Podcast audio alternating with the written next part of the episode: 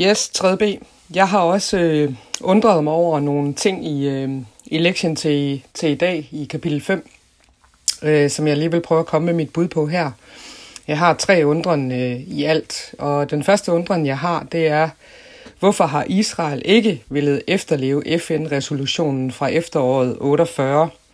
Vi får at vide i, i fremstillingen i dag, at... Øh, der var den her internationale opfattelse af, at palæstinenserne de skulle vende tilbage til Palæstina.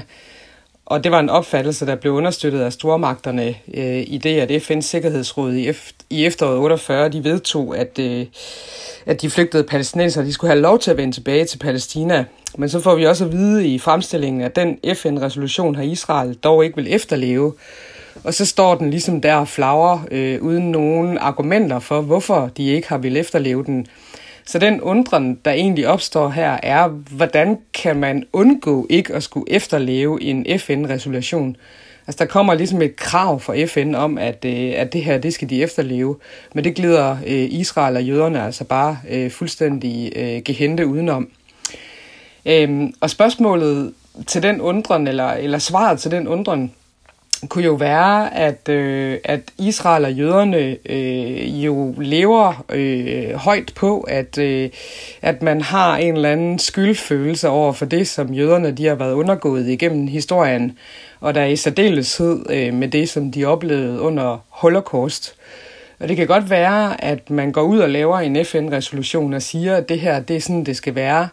Men når det viser sig, at det ikke behøver at være sådan, at man kan undgå at efterleve de her ting, kunne det godt være, at, øh, at det internationale samfund ikke øh, rigtig havde lyst til at, at, at håndtere nogle sanktioner over for, for Israel i forhold til at ikke at vil efterleve øh, den, den her resolution, der siger, at palæstinenserne de skulle vende tilbage til Palæstina.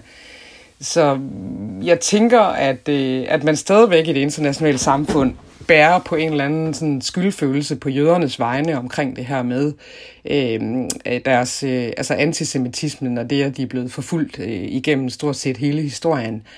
Øh, det kunne være årsagen til, at FN ikke reagerer øh, over for øh, Israels øh, modvillighed i forhold til at efterleve resolutionen. En anden undren, jeg har, øh, er, hvorfor frygter de arabiske lande, at en integration af palæstinenserne vil skabe ustabilitet? Det er jo meget interessant øh, undren øh, i forhold til det her med, at vi får at vide fremstillingen, at øh, palæstinenserne, de deler jo sådan set et kulturelt og religiøst fællesskab med alle de andre araber i Mellemøsten, i kraft af, af, af at de er samlet under øh, en religion, nemlig islam.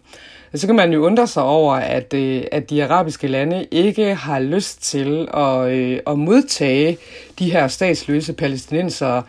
Og når man så ovenikøbet læser, at, øh, at de arabiske lande ovenikøbet opfordrede de palæstinenser, der var tilbage i, i staten Israel, efter at staten blev dannet, de opfordrede dem til at skulle flygte ud af Palæstina med lovning på, at de kunne komme tilbage igen. Med lovning om, at de skulle komme tilbage igen, ville jo kun kunne ske i tilfælde af, at der blev ført en krig, som de arabiske lande de vandt. Men i forhold til det der med at sige, at selvfølgelig kan I komme ind i øh, de arabiske lande og, og, bosætte, og bosætte jer, og blive en del af, af, af den nationalstat, eller øh, en, en del af den stat under lige vilkår med, med de andre araber, om det så er og Jordan og, og Ægypter og så videre. Øhm, jeg tænker måske, at, øh, at de her øh, arabiske lande ikke var interesserede i at få øh, palæstinenserne ind i deres lande, fordi at der er så stor fokus på øh, palæstinenserne og det problem, som, som, som er.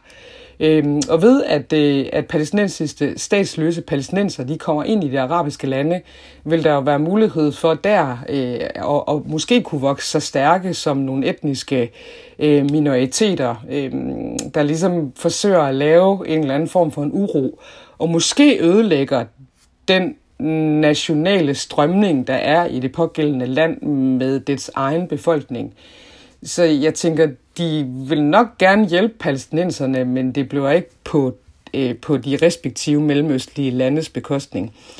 Så, øh, så det kunne måske være et svar på, hvorfor at, øh, at de frygter øh, integrationen af palæstinenserne.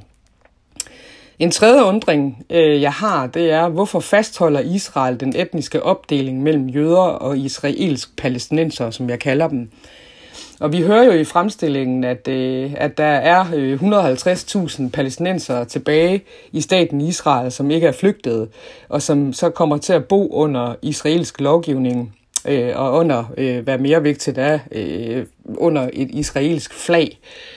Øhm, og jeg tænker, vi hører lidt om, at, øh, at israelerne eller jøderne, de er stadigvæk sådan mistænksomme over for, for de her palæstinenser, fordi de er jo et eller andet sted, øh, det kan godt være, at de med den ene kind øh, respekterer øh, Israel og, og, og den lovgivning, der ligger i landet, og det flag, der nu engang vejer øh, i flagstængerne.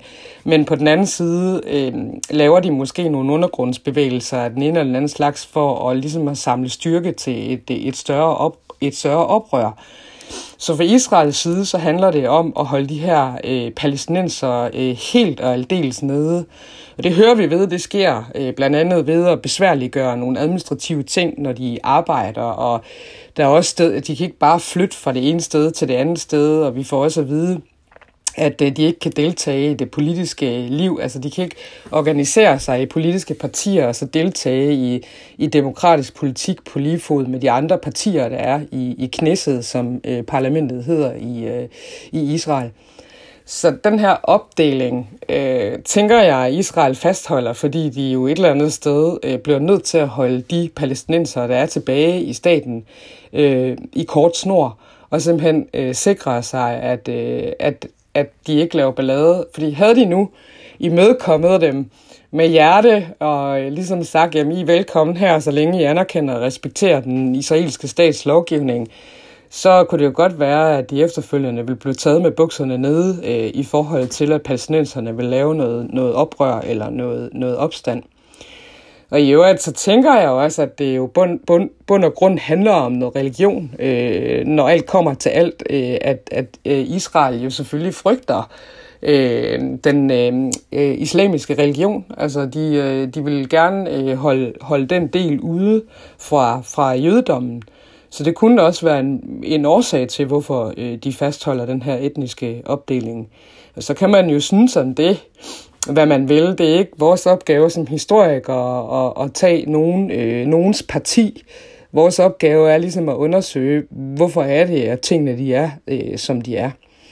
Men øh, jeg glæder mig til at høre de indspark, I er kommet med i dag, øh, med og uden succes med Anker, som viste sig at drille øh, nogle af jer lidt. Men øh, spændende helt sikkert.